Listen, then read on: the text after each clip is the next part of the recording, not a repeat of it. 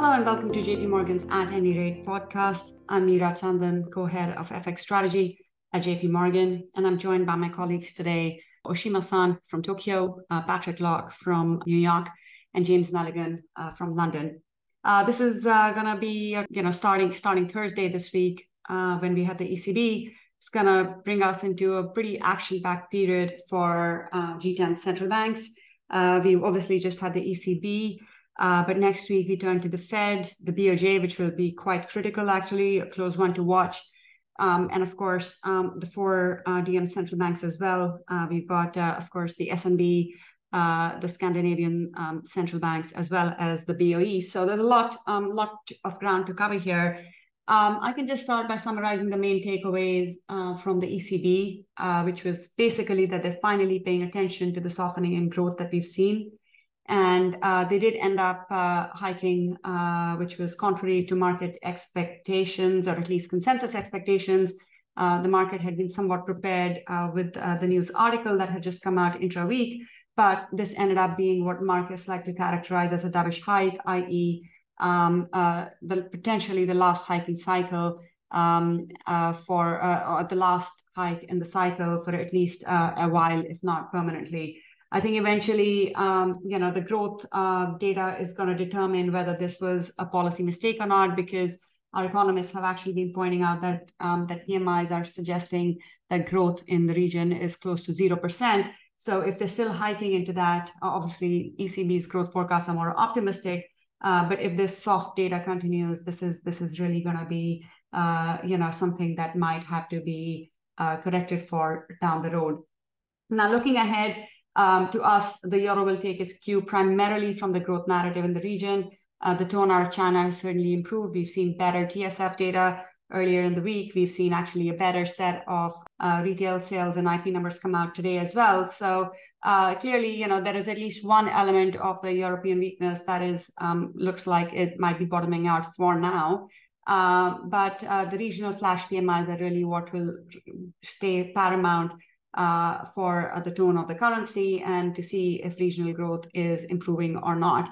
Um, if we don't see an improvement um, in the PMIs, an increase in the PMIs, it does suggest that growth rates are actually substantially lower than that for the ECB. And I think that's going to continue to weigh on euro. And as you know, we've been fairly bearish on, um, on the euro block in general, euro and the proxies like Sweden and, um, and sterling versus the likes of dollar and Swiss. And that's a view that pretty much stays intact um, after the ECB. And as far as targets go, we have been uh, focused on 105 as our uh, target for uh, the second half of this year. Uh, that was already on the low side of consensus, but I think um, you know the downside risks to that are going up. So uh, 102 or 103 test is certainly possible. We're not going to rule that out. Uh, but the recovery for next year um, that we were looking for to 112 is going to be delayed uh, probably at some point in uh, the second half of 2024.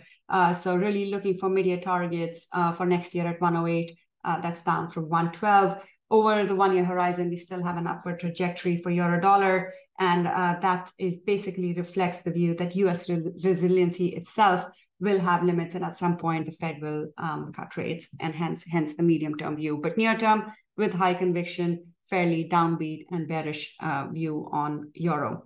So with that, um, let's turn to the Fed. Um, Patrick, uh, we have the FOMC meeting next week. What uh, is uh, the main issue that FX market participants should be focused on, and is this going to matter at all for the broad dollar? Thanks, Meera. Um, yeah, so the Fed decision basically does look like a lock.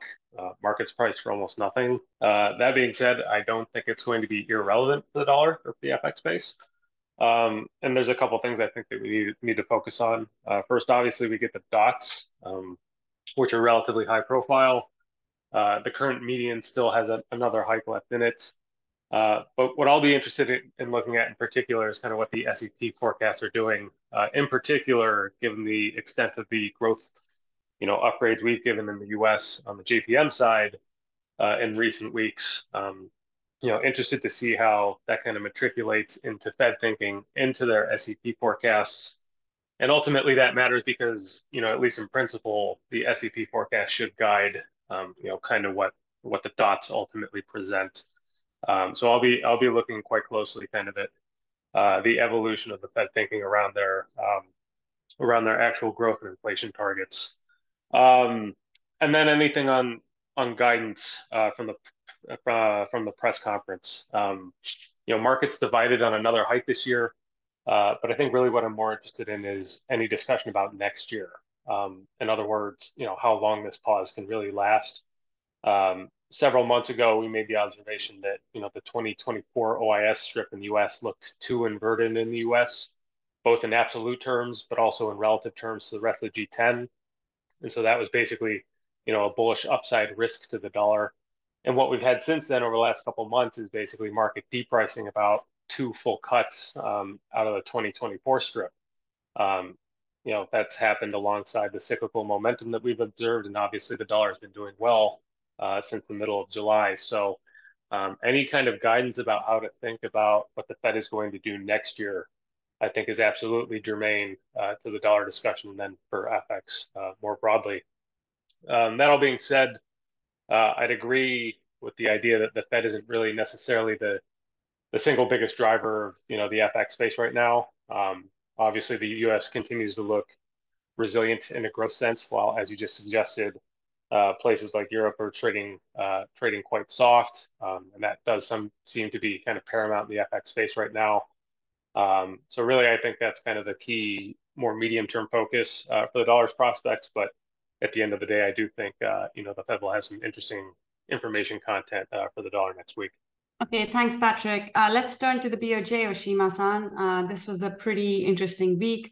Uh, what was widely expected to be a non-event BOJ meeting has become pretty front and center on people's radar after Governor Ueda's um, interview. Uh, what is the outlook uh, for the meeting and uh, what could they do to show a hawkish shift? Thank you for this opportunity. So, um, firstly, I want to mention uh, how we, our economics team, look uh, the next BOJ meeting September. So uh, they consider that the BOJ will not show um, actual policy action.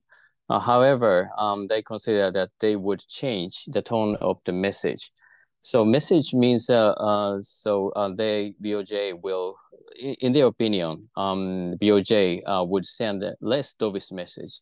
So why? Let's consider why BOJ want to uh, send that kind of message. So um, after the last meeting, so for example, in the FX market, uh, yen depreciation trend has been uh, strengthening. Uh, even though you know uh, BOJ wanted to uh, stabilize the uh, financial market, including uh, FX market, so um, they uh, so BOJ's incentive uh, would be uh, such that um, they uh, they do not want uh, to be regarded as uh, an extremely extremely dovish to prevent such yen depreciation trend from strengthening.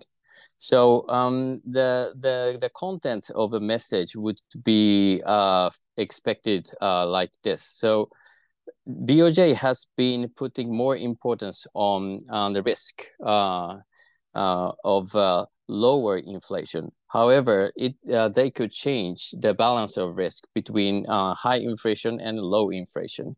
So um, that if the BOJ could change that tone, um, we consider that um, that could impact um, uh, FX market. So let me address a little bit more. So, uh, for example, um, I uh, would like to uh, mention another another point about uh, their messaging. This is my opinion, and then and they BOJ could mention the improving uh, output gap, um, and or um, they uh, could show more optim- optimistic wage development or they could uh, show some uh, recognition of um, overseas development in their uh, judgment. So if those message, if they mention those points, and we can consider that the BOJ is gradually prevent, preparing for um, a shift to the upside. But um, it is um, um, that that those points should be uh, monitored uh, by the FX investors, in my opinion. And then, um, uh, lastly, I want to mention that um, what kind of uh, actual hawkish move can be expected. So, um, for example, our economist team consider that um, the BOJ could reduce uh, outright JGB purchases or uh, they could change inflation outlook. But um, our economist team consider that those events uh, will not uh, occur in um, September meeting. Uh, they consider that that could occur in October meeting, uh, not this time. Okay, thanks a lot, Oshima-san. So um, looks like we're going to be watching mostly the language this time around um, and uh, any adjustment to the purchases um, or the forward guidance is more an October thing. But um, let, let's consider the scenario, even with the hawkish shift, how much could dollar yen even move? Because after all, we've got the Fed that is going to stay over 5% um, for all of first half of next year. And as far as BOJ is concerned, we are expecting very small and incremental policy changes. So is this really you know, are there any upside or downside targets of a dollar yen uh, that you have in mind?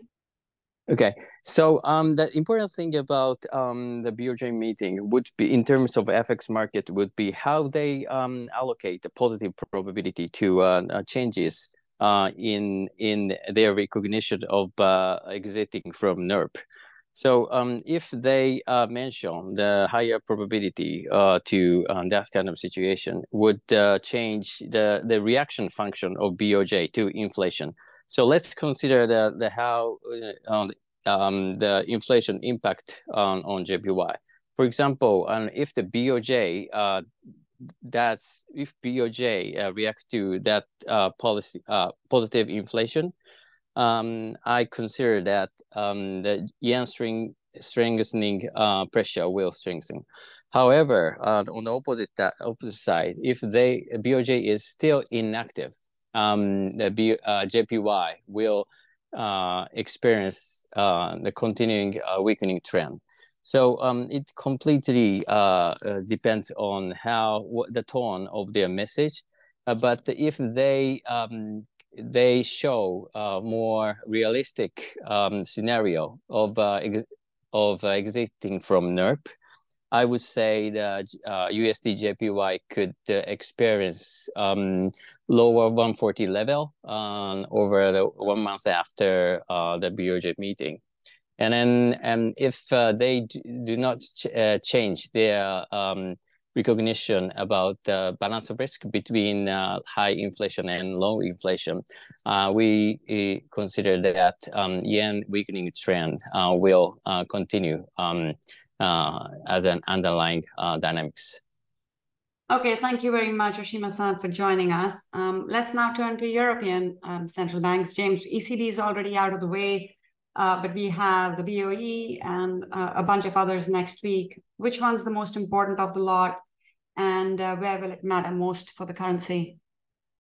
Uh, yeah, sure. Thanks, Meera. Um, so obviously, yeah, a lot of central bank meetings next week. I'd say the most important is probably the the BOE in uh, the European space, uh, just given the the weakened data, the weaker data that we've had, and the slight shift in in in rhetoric from uh, some of the MPC members, key MPC members like uh, Pill and, and Bailey, uh, that they are expected to hike 25 basis points and and increase QT, but uh, that's more of a passive change due to uh, redemptions that's been uh, well anticipated by the market. So uh, that won't have any uh, much impact on on sterling in terms of what they do with QT.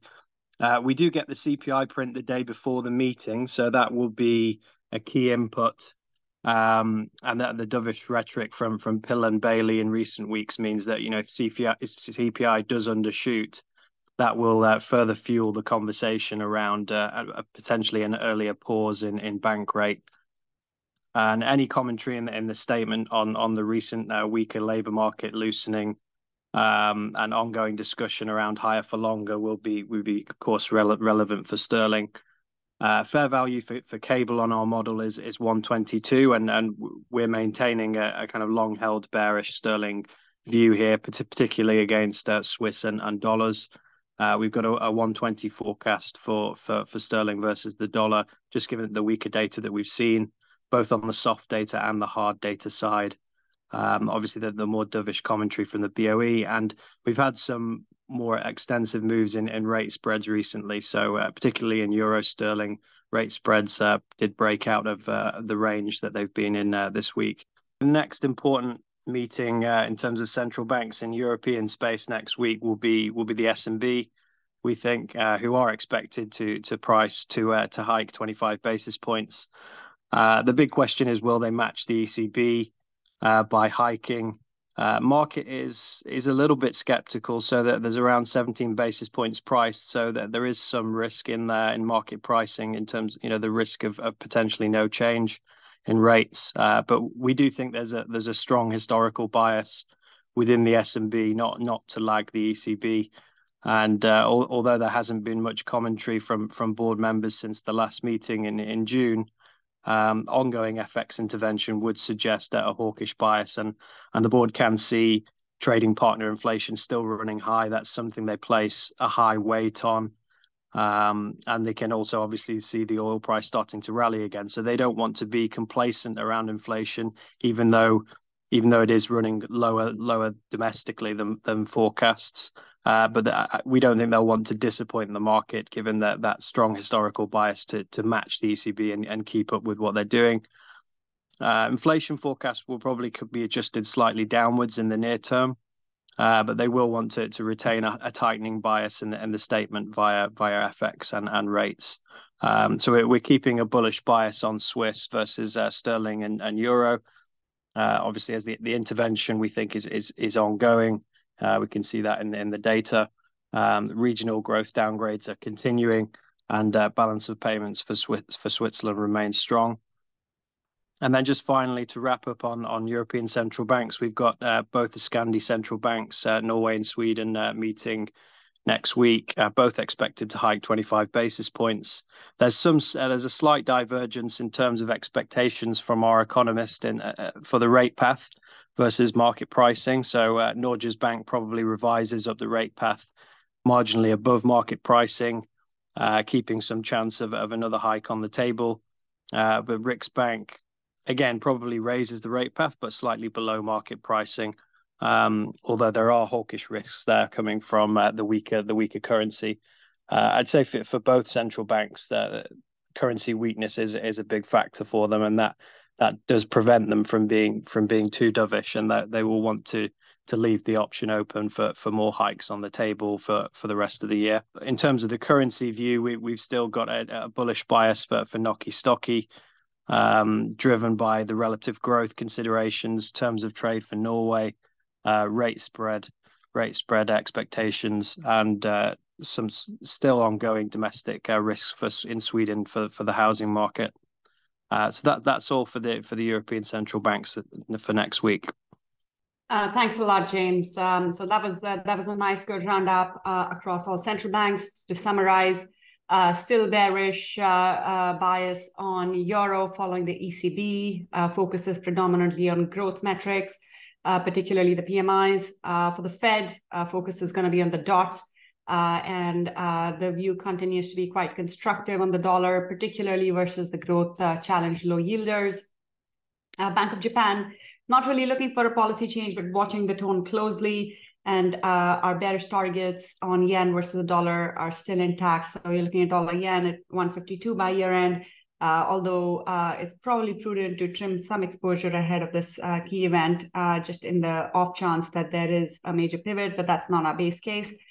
Um, in Europe, uh, finally, as James has just outlined, bearish, you know, bias on sterling prior to the BOE. the SNB is likely to hike, but clearly that's a close call. Uh, but uh, eventually, what's more important for the Swiss franc is the regional growth momentum and finally, within the Scandi currencies, uh, still a preference uh, for NOKI over Stocky, given what oil prices are doing and given the relative fundamental uh, differences there. Take a look at our uh, website if you need more information on our research and our views. This communication is provided for information purposes only. Please refer to JP Morgan research reports related to its content for more information, including important disclosures 2023 JP Morgan Chase and Company, all rights reserved. This episode was recorded on September 15, 2023.